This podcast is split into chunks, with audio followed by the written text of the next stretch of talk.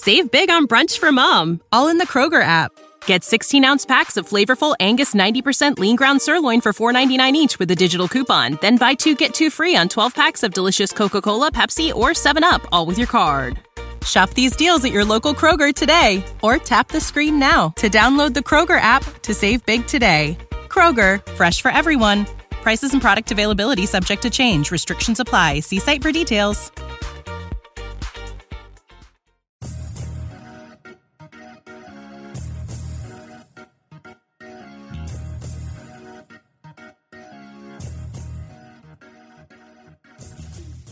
Hello and welcome to the Over and Back Classic NBA Podcast. I am Jason, and with me as usual is Rich. Hello, Rich. Hello, Jason.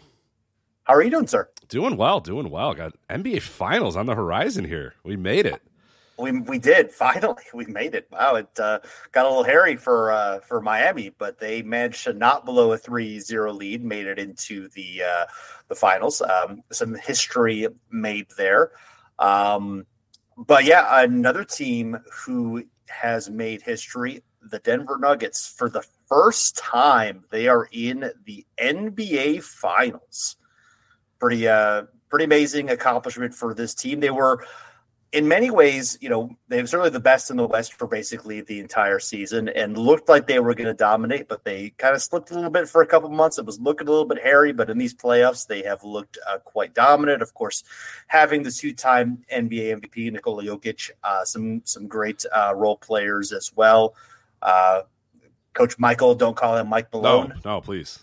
Do not. He doesn't like that. So, yeah, Jamal Murray, Michael Porter Jr., Aaron Gordon. They got quite the team, and we'll see if they can win a championship. But they've made it to the NBA Finals for the first time. They have, and I believe the final ABA team to make the NBA Finals. If my math is correct on all those, yeah, it makes sense. It feels so long ago that the Pacers made it. I always forget. Everybody I know that they made it, but I always forget about the 2000s Pistons because it's like they came, but I mean they didn't really make the NBA Finals. They were there. They played the Lakers, but it was like they gave a pretty good run actually. They did better than others. Yeah, yes. They took it to 6, I believe. They did a little better. They were all bald though. Yeah. Wasn't that the bald year? That was weird. I think I just tried to forget that. Is that where they were all bald, or was that another year that they all got bald? I thought 98 was all bald. Maybe you're right. Okay, so yeah. I'm mixing that. I'm being unfair to the 2000 Indiana Pacers. I apologize, but how dare you? But but for the Nuggets, I mean, it felt like it was a long time coming because I know potentially we have a little bit of an age difference between you and me, but when I really started following the NBA.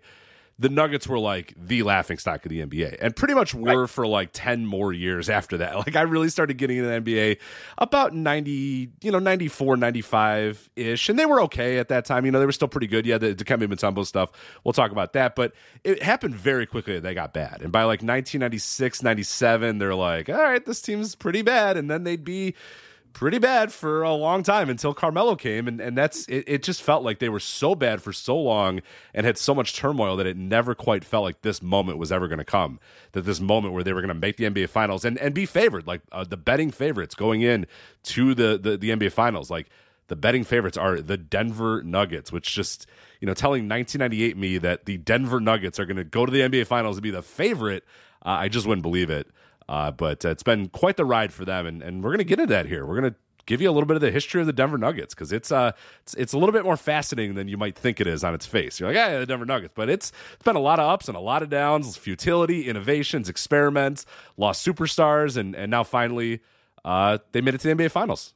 Will they win a championship? We don't know. But as of this recording, they're making it to the Finals. That's what we do now.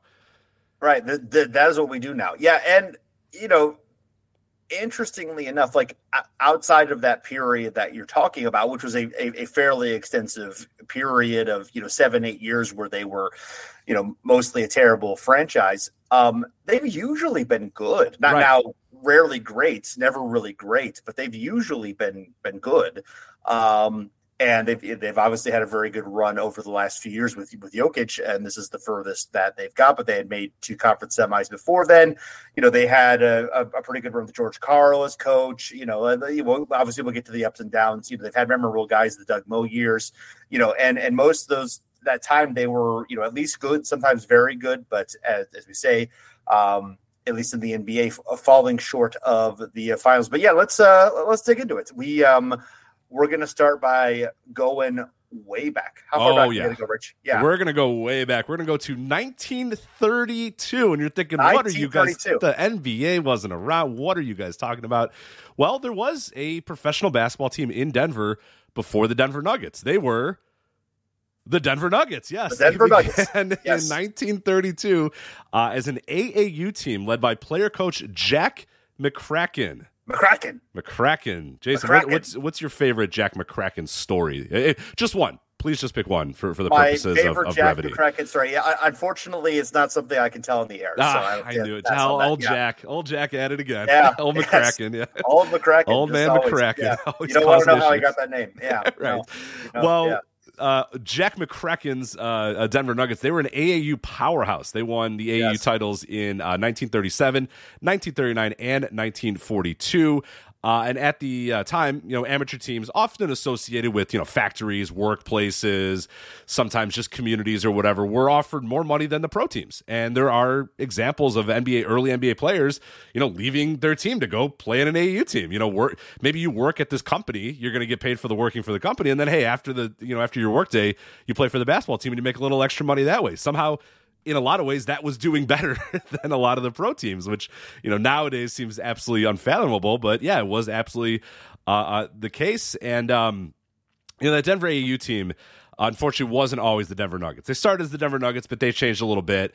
They were one time known as the Safeway Pigs, as well as the Ambrose Jelly Makers.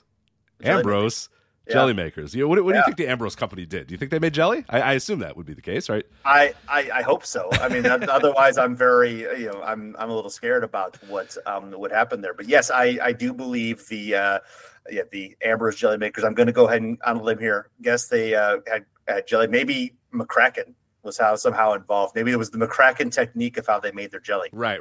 No jam or marmalade or anything. Just straight jelly. I believe. Just straight jelly. Yeah. Yeah, you're not gonna mess with the Ambrose method, obviously. Right. You want to go get jam, go somewhere else. But Ambrose is giving you jelly. Go somewhere else. Yeah, absolutely. Right.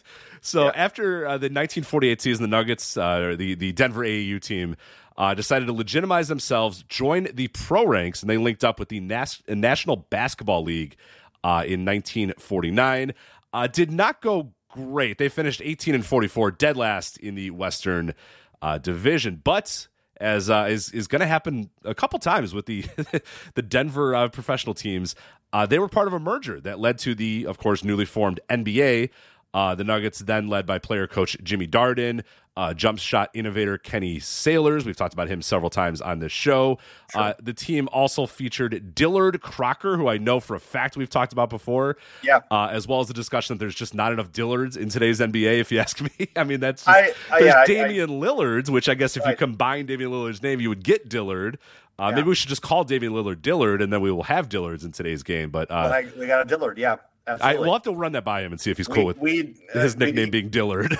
Yeah, let's not dilly-dally about that. I can't imagine he would be against it, but just in case he is, tell him, well, you're named after 1950s Denver Nugget leader Dillard Crocker. So I'm sure he's going to go for that, yeah. Yeah, Bob Brown was on that team. Dwayne Cluth was on that team as well. Yeah. If you're wondering, man, who the hell are these guys? None of these men really had particularly long careers, which is probably why the team went 11-51 in their one and only NBA season. So... yeah, they started 0-15. They got their first win, 68-61 over the Baltimore Bullets. Another name that was reused by a second franchise as well, because it's not the same Baltimore Bullets that you're thinking of. Right. As far as that starting 0-15, the 2016 Philadelphia 76ers and the 2010 New Jersey Nets shared the NBA record for the longest losing streak within the same season at 18 straight games. So not quite there, but pretty nice futility there. At 0-15, they featured 10 rookies, 3 players in their sophomore year, 1 player, Jack Toomey, with 2 years of experience, and then Kenny Sailors, who was in his third NBA season there. So that's kind of it for that team. As I said, they're one and done. And this current Nuggets iteration does not share any lineage or any records or anything with the team that of this era here. So it's a completely different team than today's Denver Nuggets. And real quickly. Denver did have another pro team for the 1951 season when the Denver Refiners, which is a hell of a name. I love that name. Yeah, the Refiner, yeah. They played in the National Professional Basketball League, the NPBL, which was made up of franchises that were kicked out of the NBA for one reason or another for being bad or not having money or so basically they were two small markets. Basically, yeah, they shut out all the smaller markets plus Denver, which was pretty far west, so travel was hard. Right. Your Sheboygan Blackhawks and that ilk, kind of got kicked out to the NPBL. Yeah, or Waterloo's. Yeah, absolutely not. Yep. But that team, they finished okay. They were 18-22. But not in Denver. They did not finish the season in Denver. No, instead, the team moved to Evansville and became the Evansville Agogans. The Agogans, yes. My Evansville favorites. Agogans for the last six games of the season. Can you imagine Agogan fever in Evansville as they're like, hey, you get this team for six games, so come watch them. You know what I mean? It's like, all right, cool, So I don't know. I don't know if McCracken had anything to do with that, but no. I bet he did. Right. It's fun to say. Yeah, they were agog for the Agogans, of course. So yeah, who isn't? I'm agog for the Agogans. Absolutely, it's exciting. Yeah. So the Nuggets after the Nuggets and the Refiners folded, Colorado did not have any major league sports teams until the Denver Broncos began play in 1960. Yep, so almost a decade without any major league team, which is wild now, given that they have everything. Right. But and even then, it wasn't like It's still kind of modern history that they have baseball and hockey there too, because the Rockies come in 1993. Yeah. The Nordiques moved to, I want to say 95, maybe somewhere in that. I'm not a hockey. This isn't a hockey podcast. It's not a hockey podcast. But no. It's somewhere around there. It's not. So it is actually pretty relatively recent that they've had all those teams. But the Nuggets did come back. Yes, they did. They did come back. Yeah, I'm not going to look that up because this is not a hockey podcast. I'm not going to look up that fact. People can do it by themselves. But we don't have any Quebec Nordique knowledge. I don't have that much Quebec Nordique knowledge in my brain, unfortunately. Sorry. Right. Yeah. These Denver Nuggets began, interestingly, in Kansas City. Well, sort of. So, 1967, the ABA is about to start getting on, and one of the new exclusive American Basketball Association franchises is awarded to a group in Kansas City led by Southern California businessman James Trindle. Trindle was a partner in a large Southern California engineering firm. He put up $35,000 to be part of the investor and ownership group. Costs a little bit more. I know there's been inflation, but I'm going to go ahead and guess that $35,000 is probably not like $1 billion today. I know not that much. Yeah. We got some pretty bad inflation going right now, but I can't imagine. Let's see, what was it, 1967 to today's dollars? Yeah. That'd be $322,000 in today's money, which is still if you walked into any place and said, I have $300,000, I'd like to buy an NBA team. I don't think that. I think Ashima bought the Suns for a little more than $300,000. So that might get like 0.5% of that. Maybe a 0.5 point. Yeah. There you go. Yeah. But right. Yeah, I mean, you could buy season tickets for that if you like, but you could sit close to the team. But I don't think you're owning the team for out there. Probably not. $300,000. Yeah, they had one problem. They could not find a good arena in Kansas City. Left scrambling, the ABA commissioner George Mikan says, "Like, hey, why don't we try Denver out?" And it worked. It worked very well. Their general manager was former NBA player and original Nugget Vince Borla, who was a Denver resident at the time. He was named GM, and then Trindle and his group decided to make it official. The team was now in Denver. However, thankfully, the Cincinnati Royals, they would later find the Municipal Auditorium in Kansas City hospitable for a couple of years before Kemper Arena was built, although they would spend their weekends in Omaha, presumably with their dad, who lived in Omaha. Their mom was in Kansas City. Kansas City, Omaha Kings. Yes, yeah, of course. Right, yeah, of course you got to split time between parents. You can't just live one place or another. At least not at least for 3 years. They were eventually they reconciled in Kansas City. Everything was happy, but Anyway, yes. So they were like, hey, we're going to call them the Denver Larks. How do you feel about Denver Larks? The Denver Larks, initially I was like, that's kind of bad, but the Denver Larks isn't too bad. That's okay. you know, you could have like some weird puns like, ah, on a lark, I'm going to go to Denver and watch the Larks or whatever. Yeah. Like, you know, and pretty cool bird. I mean, it's not a very menacing bird. It's like a very small bird, but they're cute, I guess. You know? So I don't know if that's exactly what you're going for as like a professional basketball team is like cute little bird with a little, you know, little yellow on its face. But I don't know. I like birds. I like the Larks. So sure. Not bad. Yeah. I'm okay. I mean, I like Nuggets better, but I think Larks, you know, is a decent name. Unfortunately, you're probably not going to get any opportunities for any other Larks, you know, being the Colorado State bird and all, but nevertheless, I mean, we obviously somebody. Whenever an NBA expansion team happens, we're going to have to pitch a Goggins as their name. For sure. Yeah. Oh yeah. No, so the Vancouver Goggins, I don't know. Sure. Louisville Goggins, we'll figure. Las Vegas Goggins. Las Vegas Goggins. That actually would be really good. Yeah. All right. Of course, you know, commonly in the early days of the ABA, the people who tried to get franchised, turned out they didn't really have enough money to run a pro basketball team. Turns out they said they had money, and then they would say, okay, now you can pay us. And they went, okay, one problem. Well, let me just go to my car. I have my checkbook in my... It's a Simpsons thing. He drives away, you know. I don't have $35,000. So they were... So Commissioner Mikan...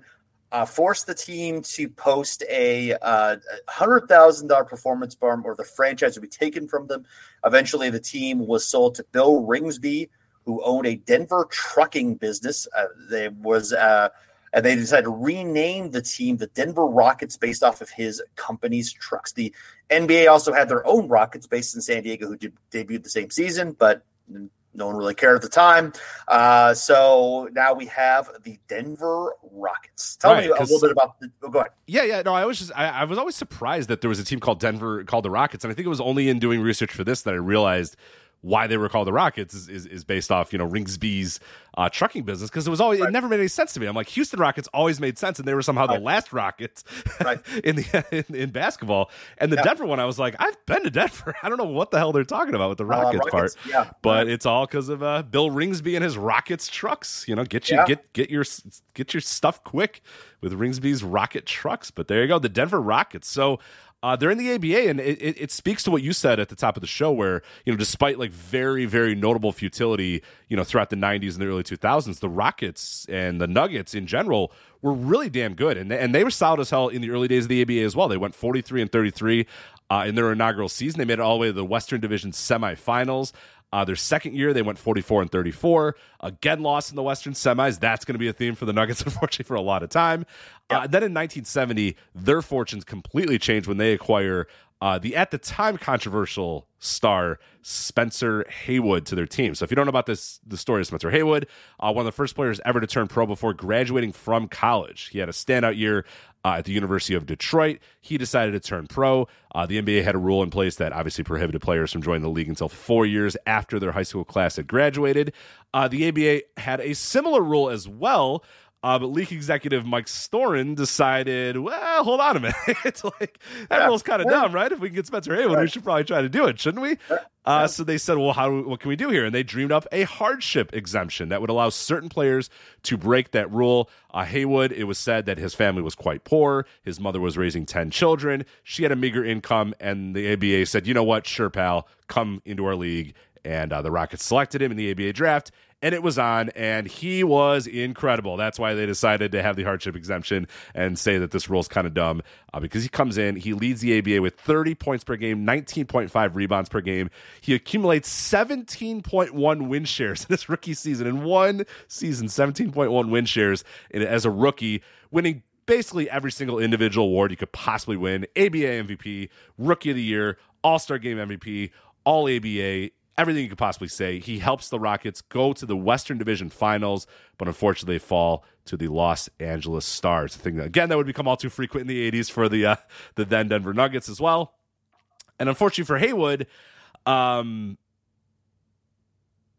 he's done one and done in the ABA too, because the NBA and the Seattle Supersonics decide, I'm sure completely unrelated to Haywood being as really good as he was, said that, you know, that rule, that rule that they have to be 4 years, we don't like that rule. We're just going to say it doesn't exist, and we're just going to go with it, which, hey, good on them. That's a dumb rule. They should do it. So the Seattle Supersonics say, we're just going to get Spencer Haywood. And then it kind of happens. I mean, obviously many protests are launched, lawsuits were had, people saying, well, what the, you can't just do this. Right. And the Sonics were like, well, we're just going to do it. Yeah. And then they did. And then it just kind of happened. So Haywood goes to the NBA, plays for the Seattle Supersonics.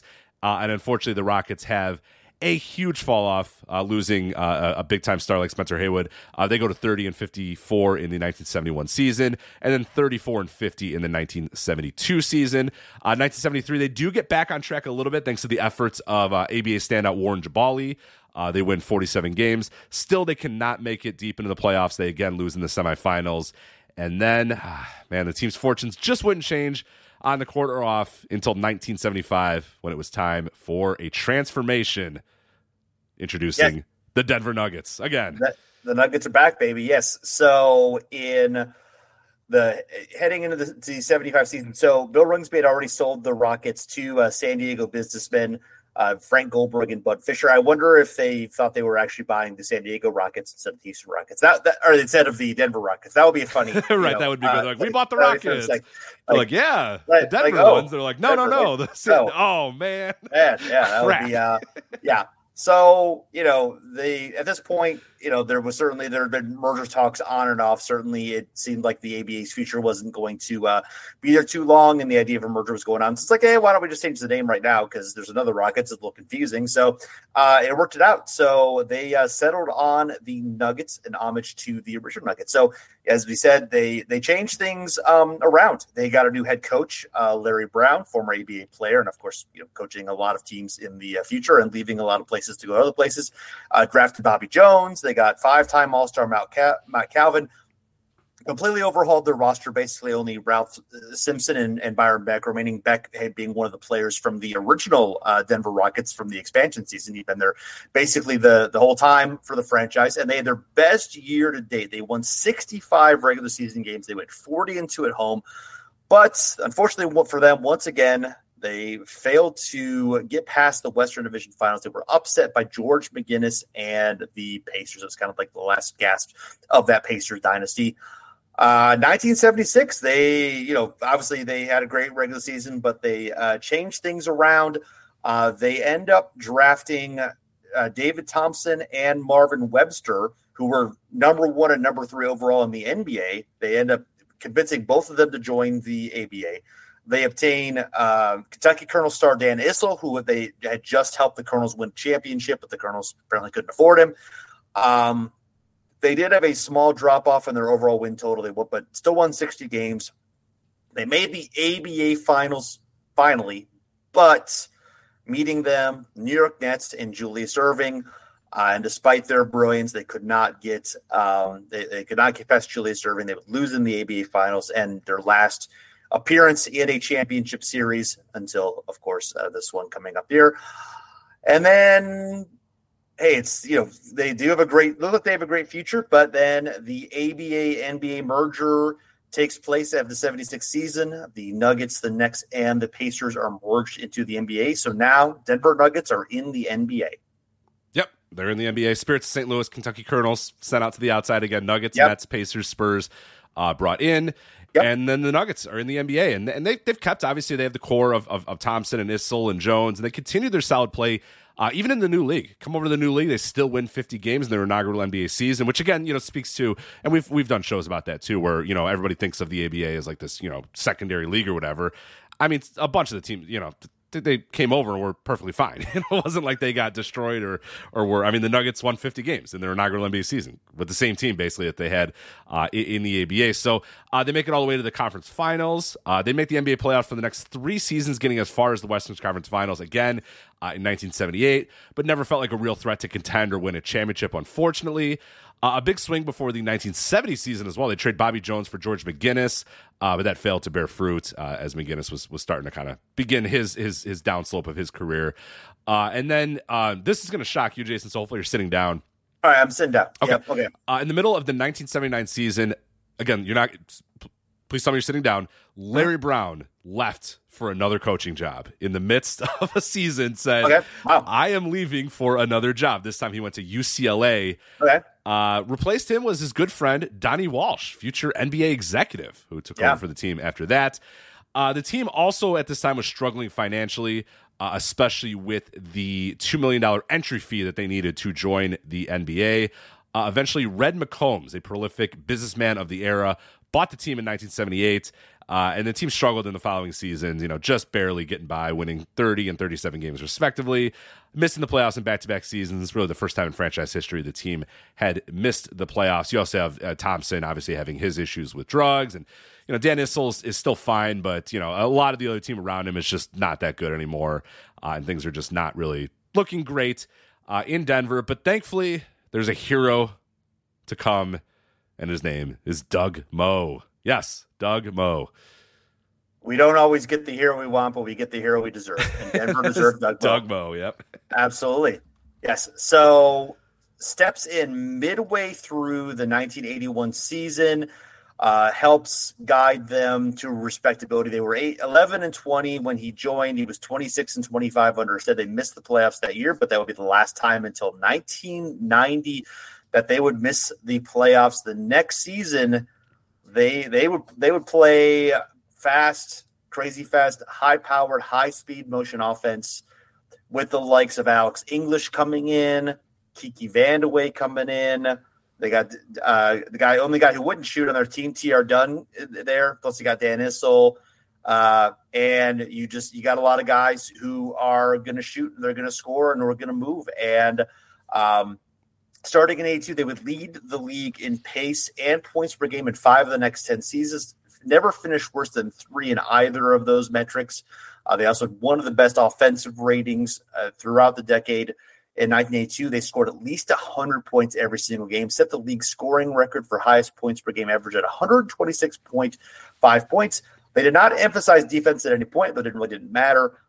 They were fun, and they were really good throughout that decade. They had winning records in basically every season.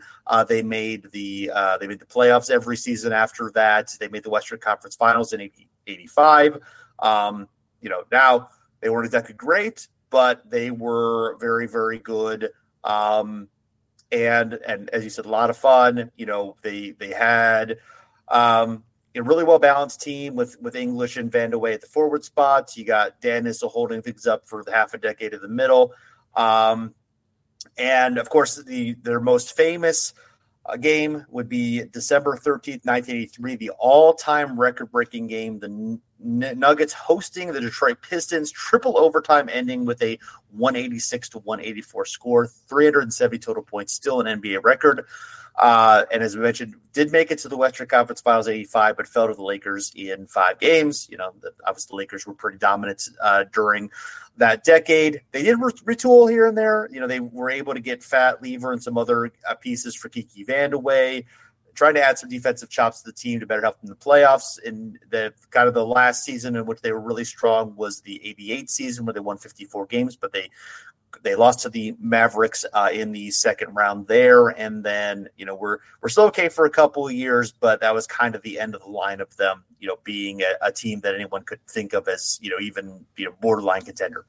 Yeah, a fun team, ultimately a solid team, but, right. It was a weak West at that time. And, even then they were still having trouble getting, past the semifinals or past the first round. Like you said, only go to the Western Conference Finals one time in 85 and pretty quickly get dispatched by the Lakers. But a lot of fun and just a really, really memorable team, and it's a team that I like, going back and watching their games too and watching their style play. It's just it's ahead of its time in a lot of ways, and it's not the most efficient basketball, but it's cool. It's not the modern game in all the ways, but it resembles some of that in the sense of get the ball, bring it up court as quick as possible, get a shot, and they weren't afraid to shoot from all parts of the court. And they weren't afraid to have everybody shoot on the team. Like you said, from 1 to 5, it was like, no, everybody score. Everybody do, except for, if T.R. Dunn's on the court, well, don't touch the ball. Stand over there. Right. Yeah. Just stand by defense. We don't really need you now. We're going to need you in a minute because we're not going to. So it didn't ultimately lead to a ton of success, but it did keep them relevant for pretty much the entire decade, which is more than we could say, unfortunately, about the 90s, which was not great for the Denver Nuggets. Doug Moe left after the 1990 season. Paul Westhead took over, and he was like, hey, we're running. Cool, I'm in. And they retained all of Moe's high-powered offense mentality. But unfortunately got even more ridiculous on the defensive end, where they just didn't even try like at all. Like it was like, I guess, I don't know. Maybe a rule that you shouldn't. I don't know what they did, because these guys didn't play a lick of defense at all, even remotely, and they were very bad. They went 20-62, then 24-58 in Westhead's two seasons at the helm, which was not good at all. So desperate to turn things around, Denver went to former player Dan Issel and said, "Please get this thing back on track." He became their head coach in 1993, helped them win 36 games. 36 games. That'd be incredible if you made them win 63 games, but no, 36 games. They still missed the playoffs there. More importantly, though, around this time is that Denver got their new star, former Georgetown standout Dikembe Mutombo. He was drafted in 1991. Immediately assumed the role as Nuggets, man in the middle. And over the next few years, they got guys around him as well: LaFonso Ellis, Brian Stith. Just okay dudes, like guys maybe that aren't well known today, but were solid enough players at the time, and certainly fit the style of play that the NBA wanted. And was gravitating towards. It was definitely not your Doug Moe Nuggets at this point, with LaFonso Ellis and Dikembe Mutombo and Brian Stith. They were much slower, much more defensive oriented, and it kind of worked though. They made playoffs in back-to-back seasons in 1994 and 1995. 1994 obviously being the iconic first-round series upset over the Seattle Supersonics, which a little bit of a revenge game for stealing, or revenge series, I should say, for stealing Spencer Haywood. What do you think about that? I don't know if that was a storyline at the time, but I don't know. I mean, stole Spencer Haywood. Hey, well, we're going to ruin your chances to make the NBA Finals. We are going to upset you deeply and make you very sad for that. Yes, was quite the shock, of course. Future Denver Nugget coach George Karl was the victim of that. I was doing a research project going back to the 80s Nuggets to see how many threes they generally shot. And the answer is not like a whole lot. I mean, no. Even for the time, a couple seasons they did get as high as fifth in the league in 3-point attempts. So there were years where they were shooting, a bit more than on the higher end, but usually they were toward the middle or toward the second half of the team. So just getting there, getting a clue. And yeah, even the Doug Moe led Nuggets, Pacers. I don't know where the hell I got Pacers. We're not talking about the Indiana Pacers. They made the finals in 2000. We don't need to talk about them. So, anyway, going back to that was quite, of course, that upset, quite the crazy thing, and what people don't remember a lot. I'd forgotten this too, is that actually in the second round of that series, Denver almost beat the Jazz too. They took the Utah to 7 games in the second round that year, came very close to having another. They were almost the Miami Heat of the 93 season. Right. Yeah. We'd say Heat who we already know an 8 seed that made a huge run in the, the playoffs. Yeah, I always forget about that. And they, they lost game 7 by like 10 points or whatever, but still the fact that they were even in it, and also a parallel to this year's, playoffs, they were down 3-0 as well. Right. They win game 4 by 1 point. They win game 5 by 8 points. Then they win game 6 by 3 points. It's probably like, oh my God, what the hell is going to happen here? Thankfully for the Jazz, they were able to turn it around. And I guess similar to the Heat Celtics series this year, they did kind of put it away pretty easily in game 7 and maybe didn't make it seem as stressful as it was. But yeah, I mean, that losing game 4 by 1 and thinking, all right, well, yeah. We'll let them win 1, but we'll get at this thing back. And then, losing, pretty convincingly in game 5 had to definitely scare them. It would have been quite the thing, to have the Denver Nuggets, making it to the Western Conference Finals as an 8 seed, with not the most talented roster in the world either, but just a really, really good, well-rounded team with Dikembe Mutombo at the helm. But sure. Yeah, that's unfortunately, well, it's going to probably be about the best of this. And Jason, we have to talk about the 90s, then the Nuggets, and we unfortunately have to talk about Rainbow to Brown. So I'll let you take it away. Oh, yeah. Why? Terrible decision. And sort of at odds with what the NBA trends were at the time, because they went from having unique, colorful uniforms with, a ornate, I don't know if ornate's the right word, but a fancy design, big, bold colors, rainbow mountain type design, to a very boring navy gold, wine, and brown color that just I've always thought looked awful. And it is sort of strange that they did that. And again, they kind of went completely, they went completely the opposite of what the league was going on. I mean, maybe they just couldn't, maybe there was too much color going on. Maybe they had to get bland, but yeah, it didn't help that the team was definitely their most horrific period in time, after they were 42-40, in 94 when they made the conference semis. The next season they started 41-41. They actually Issel left and Bernie Bickerstaff ended up taking over and being the coach for the team, then it would really go down from there basically to the worst season was the 98 season when they went 11-71 and just were absolutely horrific. Came very close to breaking the 76ers record for fewest wins, but they did. They sort of rallied a bit toward the end of the year and got to the point where they got to 11 wins. So eventually they lost to Dikembe Mutombo. He went to the Hawks in free agency in 96. They were able to get Antonio McDyess, and then had a weird situation where they lost McDyess, but then got him to the Suns, but then got him back. But then McDyess, got hurt and was never really the promise. They brought Dan Issel back as coach a second time. That didn't really work out. It was just but they had Mike D'Antoni there for the lockout season. You're never going to hear from that guy again, I'm sure. No, so, God, no. Yeah, 14-36 now. Hit the bricks, pal. And he was an executive with this team too, as they were doing terrible. You're done. Yeah, man. You're done. Go back to Europe, pal. Right. Got no place for you in the NBA here. It got real bad. It got real bad. And that 11-71 season, they did tie the NBA's worst single season losing streak. 23 games in a row. That is, oh boy, that's a lot. Isn't that that's just 23 games in a row is just not good. And save big on brunch for mom, all in the Kroger app. Get 16-ounce packs of flavorful Angus 90% lean ground sirloin for $4.99 each with a digital coupon. Then buy 2, get 2 free on 12 packs of delicious Coca-Cola, Pepsi, or 7-Up, all with your card. Shop these deals at your local Kroger today, or tap the screen now to download the Kroger app to save big today. Kroger, fresh for everyone. Prices and product availability subject to change. Restrictions apply. See site for details. And, at the same time as they struggled on the court, off the court, absolutely a mess as well. Ownership had changed a bunch of times. We were keeping track of all the ownership changes for the Nuggets for a while. We stopped, and we'll pick it back up now because Comsat is the team. It's the company. Comsat. It's just sounds. It's the perfect late 80s Reagan era conglomerate Comsat. I don't know who knows what Comsat did, but I'm sure they owned Nabisco and a television network or something like that. Something dumb as hell, some weird. And then weapons. They sold weapons to the Congress. Or something. Right, exactly. Yeah, right. They sold military-grade helicopters, and they owned, Kellogg's cereal. Sure. Just perfect. God, damn it! What the hell is going on? But Comsat, who owned them.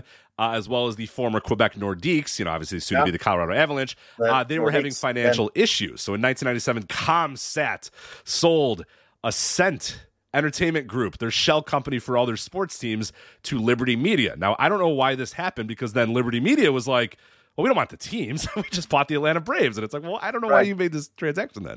Yeah. But okay. Probably some money washing. I have no idea. Bigger stuff. I don't get paid this much money to figure out what the hell was going on between Comsat and Liberty Media. Sure. But finally, in 1999, after years of back and forth, the Avalanche and the Nuggets are sold to Walmart heirs Bill and Nancy Laurie for $400 million. But wait, not so fast, my friends. Shareholders of Ascent Entertainment Group said that price is too low. They need to be paid for more.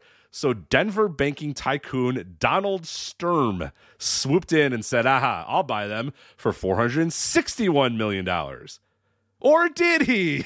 No. Because the city of Denver then said that they would not transfer the parcel of land on which the Pepsi Center, which is now the Ball Center, would stand unless Sturm promised to keep them in Denver for at least another 25 years. Negotiations eventually fell apart. He wasn't planning on moving the team, but he thought the wording of it was kind of weird, and he didn't know what would happen if he died or whatever.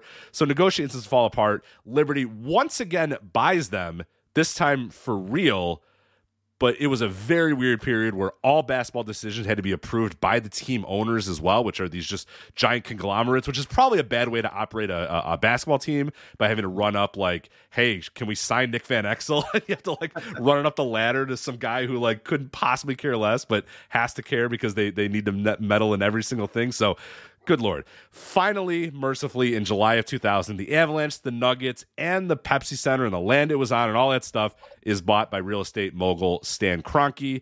He still owns the team to this day, sort of. When he bought the St. Louis Rams, he had a controlled movement to the team over to his son, Josh Kroenke, but effectively the Kroenke family still owns the Denver Nuggets as of today. So that has actually lasted for about 23 years so far. So that's, you know, solid ownership, at least for now, for the Denver Nuggets, when they didn't have it ever, pretty much in their entire history. I feel like we just went through an episode of Succession. I know. What the hell is going on? Yeah, right. ComSat. I need to learn more about ComSat and figure out what they were doing.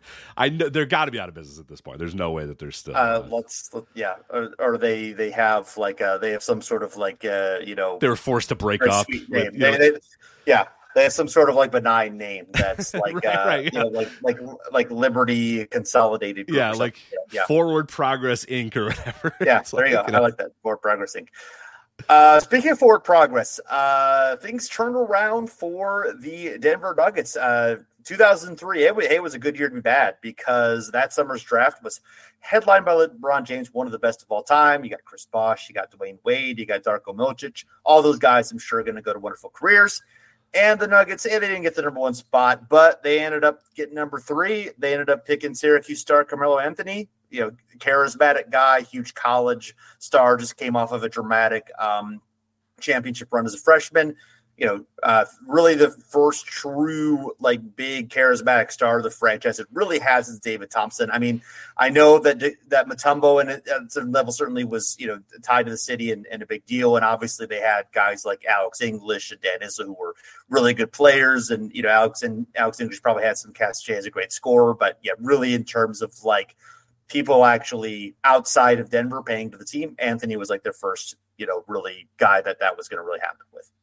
Yeah. Agree? Oh no, for sure. Yeah. It's also like at that time, if you didn't remember what Carmelo was like at this time, like obviously now we've just a few, you know, just a week or so ago, he announced his retirement, and it's like, you know, he's kind of there's a weird like, yeah, great scorer, but you know, ultimately, you know, never like, you know, a top tippy top guy or whatever. But at this time right now, like, he's coming off of like one of the best college basketball seasons of all time. Like, just.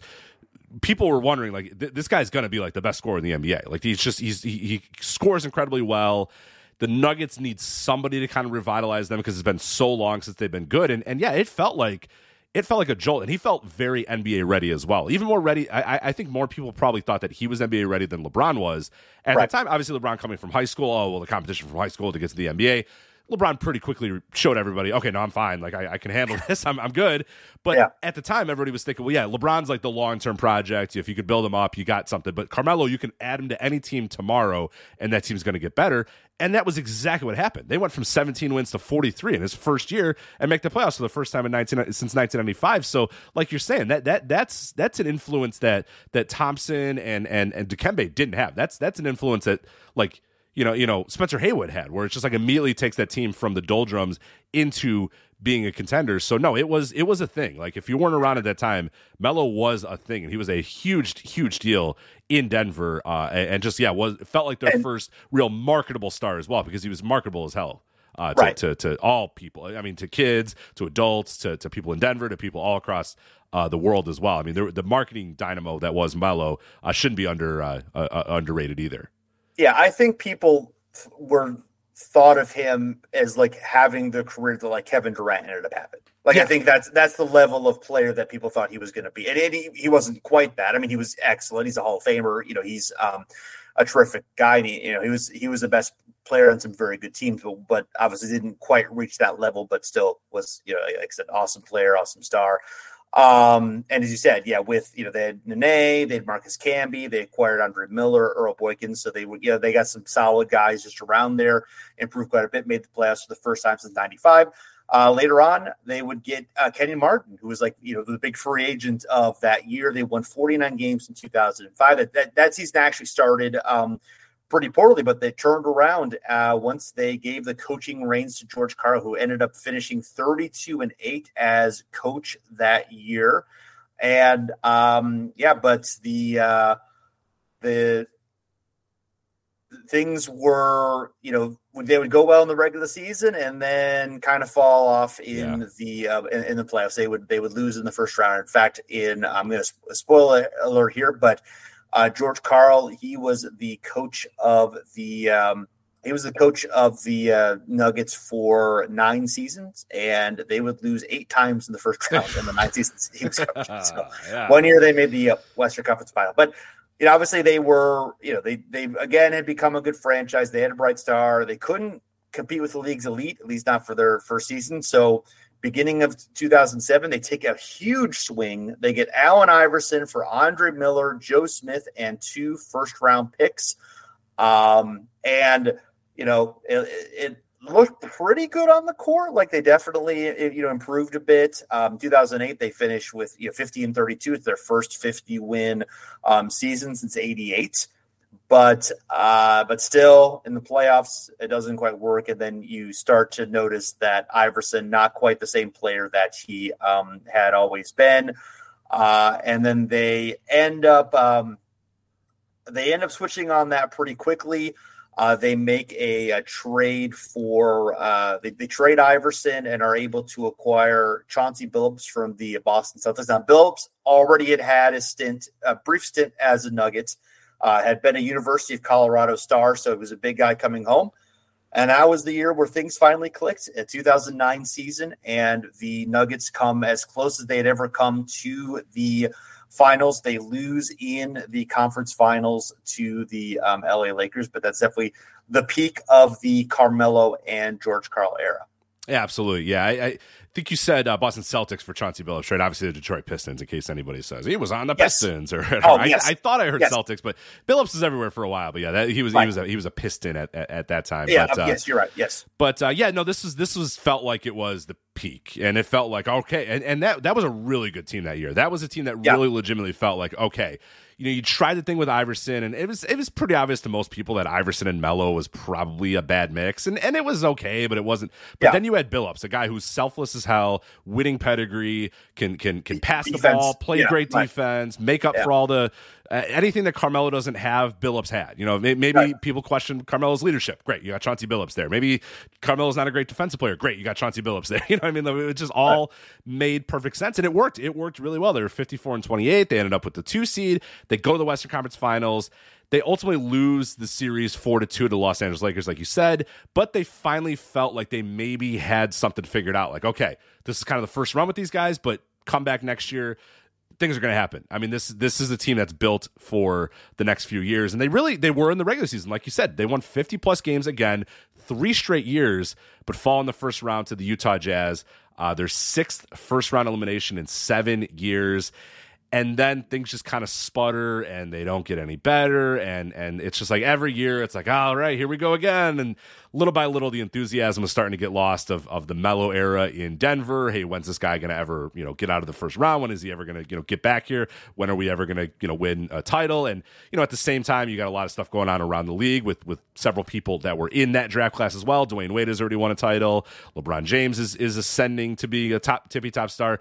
And Melo just kind of feels like he's still a great scorer. He's still, a very supremely talented player, but it just feels like he's missing that special thing or that it factor to get them over the hump. And people are also kind of wondering how's Carmelo feeling about being in Denver and them losing in the first round year after year after year after year. And on February 22nd, 2011, we figured it out. Melo said that speculation that he wanted to leave the Nuggets for a long time. That he wasn't going to re-sign, that he was eventually looking to plan an exit from the team.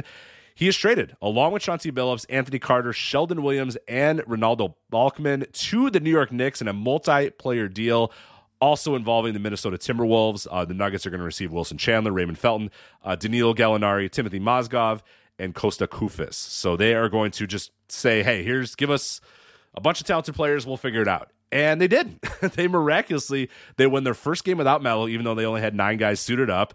And they didn't completely crater, which actually caused a lot of weird, discussions about Carmelo Anthony at the time of like, it's weird. This team is doing better without Carmelo. And I know George Karl and the Furious George book would talk a lot about this team or whatever, but they played very well. I mean, no matter what you say about Carmelo or whatever, they played well. They played well under Karl. They were a well-balanced team. Everybody was all kind of playing their role. Nobody was really the tippy-top star. They won 50 games again, but they still, regardless of that, yes, they did better without Carmelo. They still lost in the first round, this time to the upstart Oklahoma City Thunder, which had to feel like a bit of a gut punch too, as this team is kind of ascending, as you guys are kind of just, floating around or maybe falling again. They did some retooling the next season. They added Andre Iguodala. Again, they lost in the first round, and this is now, when the George Karl thing is going to come to an end. Yes, we're winning 50 games. We're playing well. We got a well-balanced team, but we just can't get out of the first round. As you said, 8 first-round losses in 9 seasons.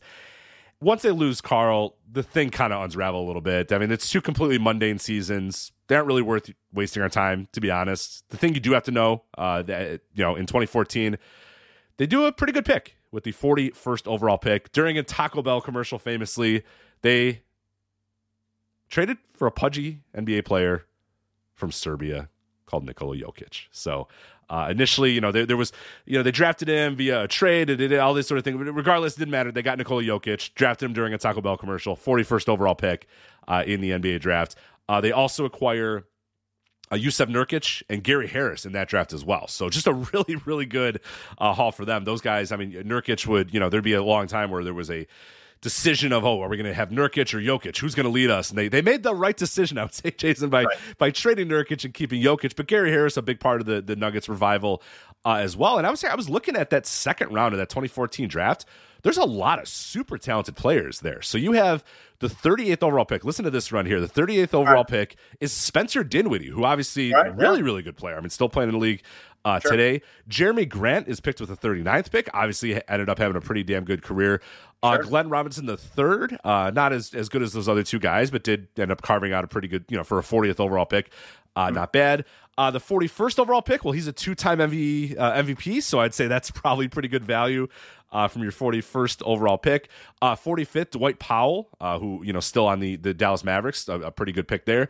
46th is Jordan Clarkson, again, having a really, really good career right now. So, yeah, that's a lot of value from your, the 30s to the 40s in a draft that you look at the top 12, and it's like, not a lot of good, you have Andrew Wiggins as the number 1 overall pick. He's good, great career, but, maybe not number 1 overall pick. Jabari Parker was 2nd overall. I mean, there teams were tanking. Yeah. If you weren't around for this period, teams were tanking for like 2 years to get one of Wiggins or Parker. Like, everybody knew that those were going to be the 2 guys, and people were like planning their tank to get one of those 2 guys. Ended up being neither of them ended up having like great NBA careers.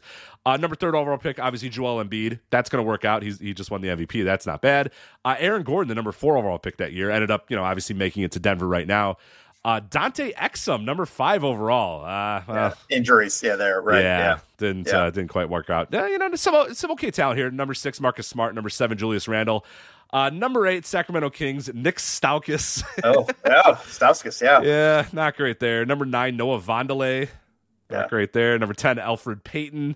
Number 11, Doug McDermott, and then number 12, Dario Saric. Saric, not bad. Yeah, I want to jump back a little bit just to the note one thing. So George Karl's last year with the Nuggets, it was the 2013 season. That was the year they brought Andre Iguodala in, as you mentioned, and they had Ty Lawson, who's 25. They had Danilo Gallinari, who's 24. Kenneth Faried, who's 23. Wilson Chandler, 25. Costa Kufas, 23. Evan Fournier was 20. JaVale McGee. They had a whole lot of guys. They had Anthony Randolph on that team. Yeah, that team rocked. They had a lot of guys. They had a lot of guys on that team. That was my NBA 2K team. Whenever I'd play people like online or play my friends, because you could go like 13 deep, so you could just do rotations. Yeah. They were all, everybody was healthy, everybody was good. It was all I love that team.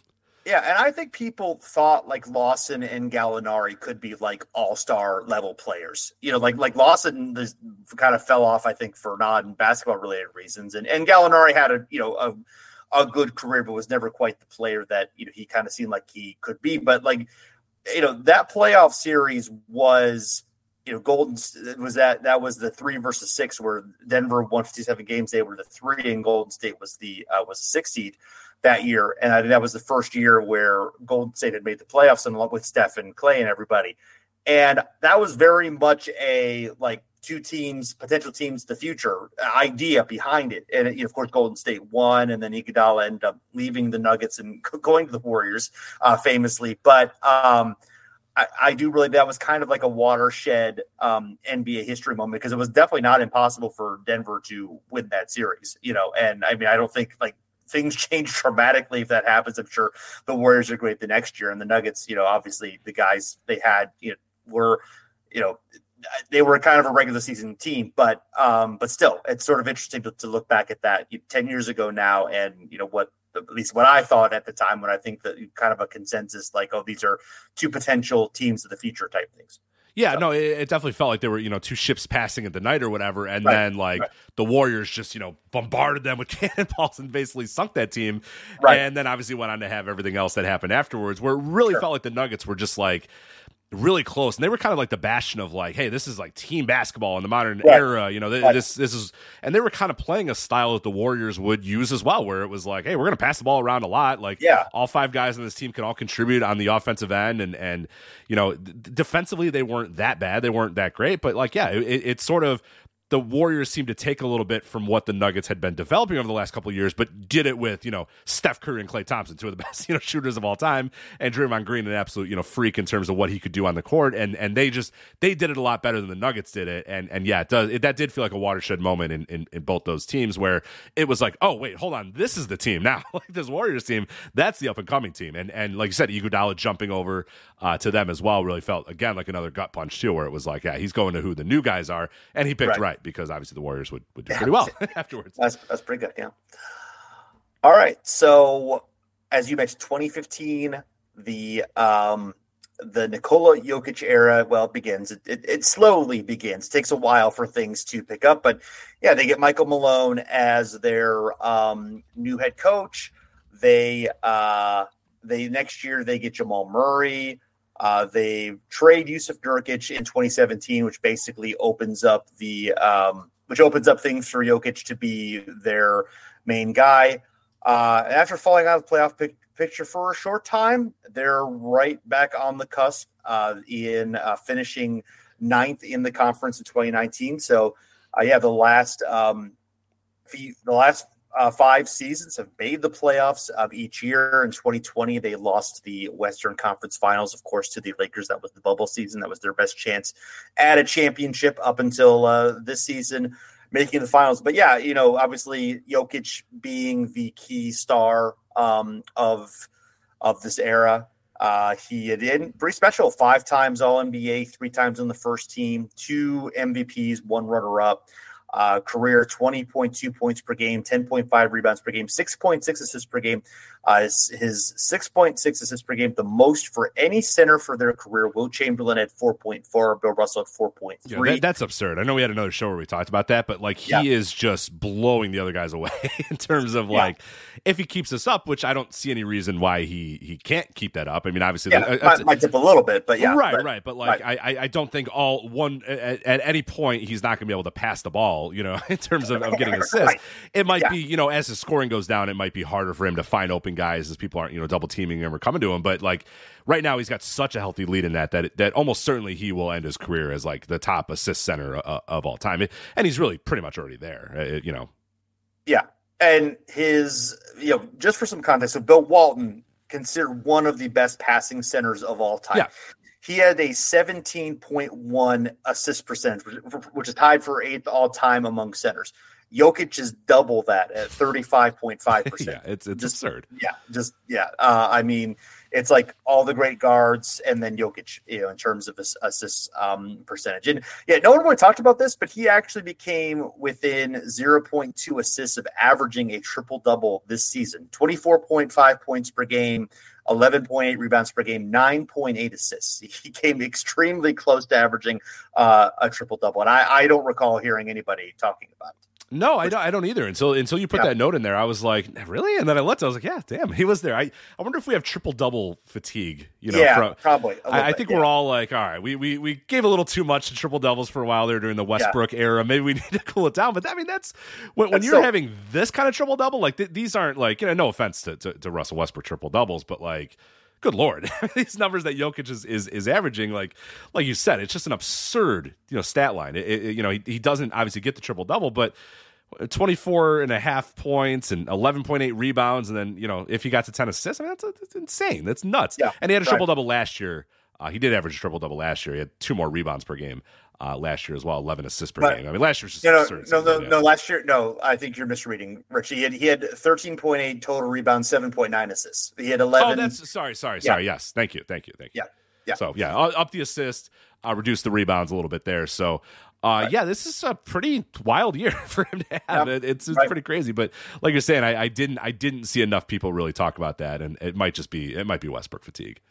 Yeah, the standards of triple doubles just for the Westbrook, what it did. It's not as novel as it used to be in terms of triple doubles. But Jokic combined regular season and playoff, he is 5th all time in triple doubles. He just passed Jason Kidd. He's 119 as of this recording before the finals. So you know, never know, might get a few more. But 210 is the record for Westbrook. It'll be interesting to see if Jokic comes anywhere near.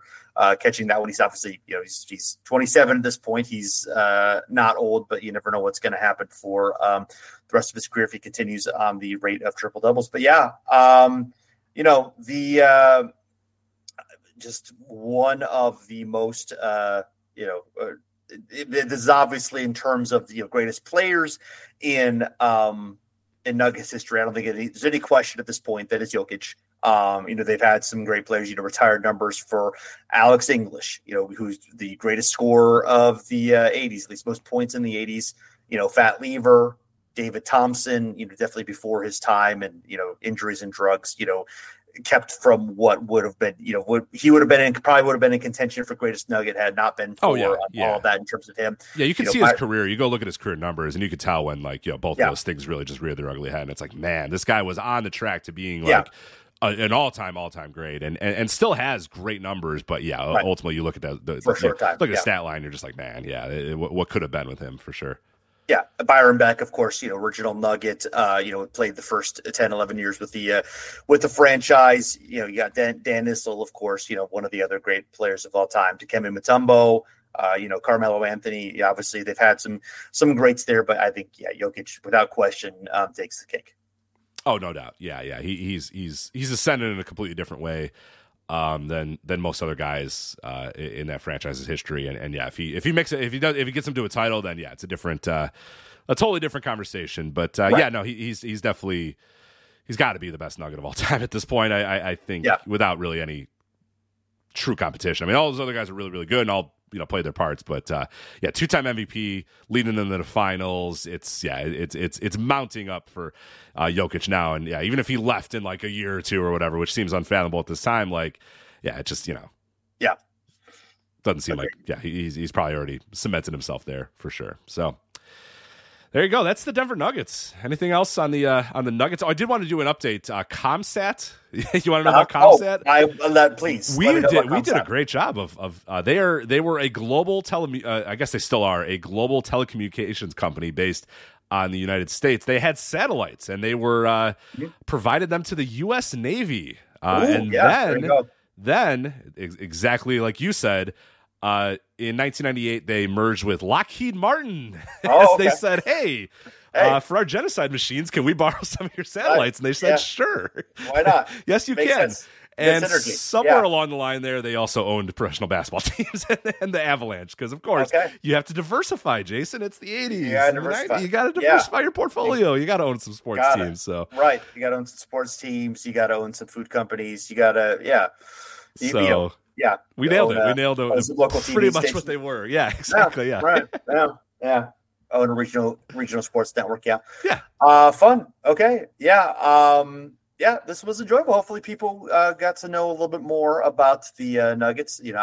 They're a team. It's interesting. So now Rich, do you know which teams have not made the NBA Finals now that the Nuggets have? Yeah, I believe there are five. Okay. Do you have a pretty good idea in your head?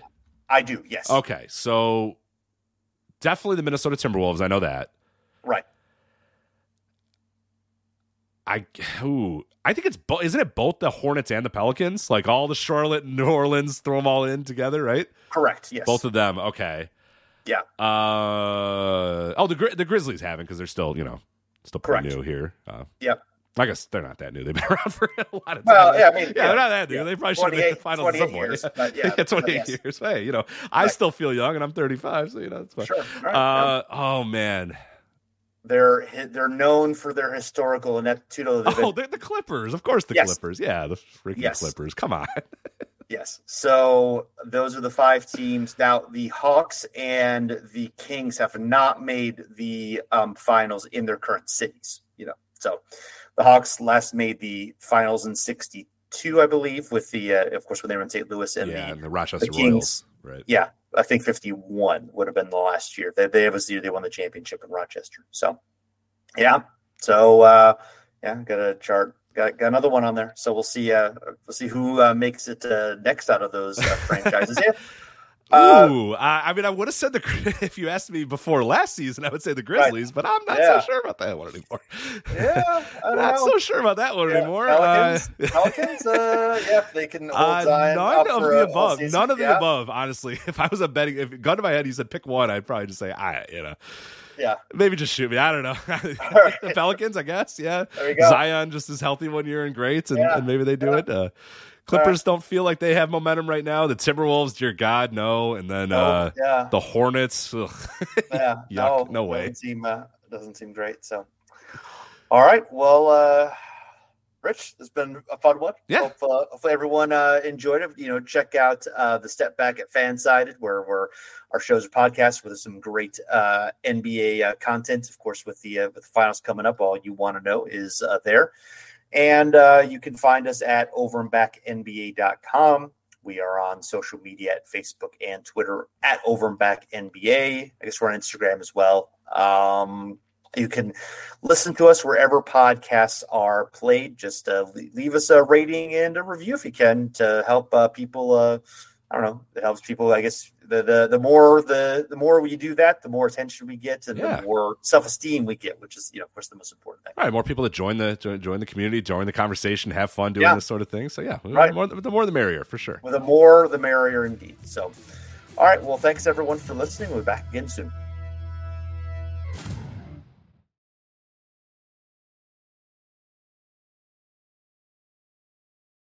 Save big on brunch for mom, all in the Kroger app. Get 16-ounce packs of flavorful Angus 90% lean ground sirloin for $4.99 each with a digital coupon. Then buy two, get two free on 12 packs of delicious Coca-Cola, Pepsi, or 7-Up, all with your card. Shop these deals at your local Kroger today, or tap the screen now to download the Kroger app to save big today. Kroger, fresh for everyone. Prices and product availability subject to change. Restrictions apply. See site for details.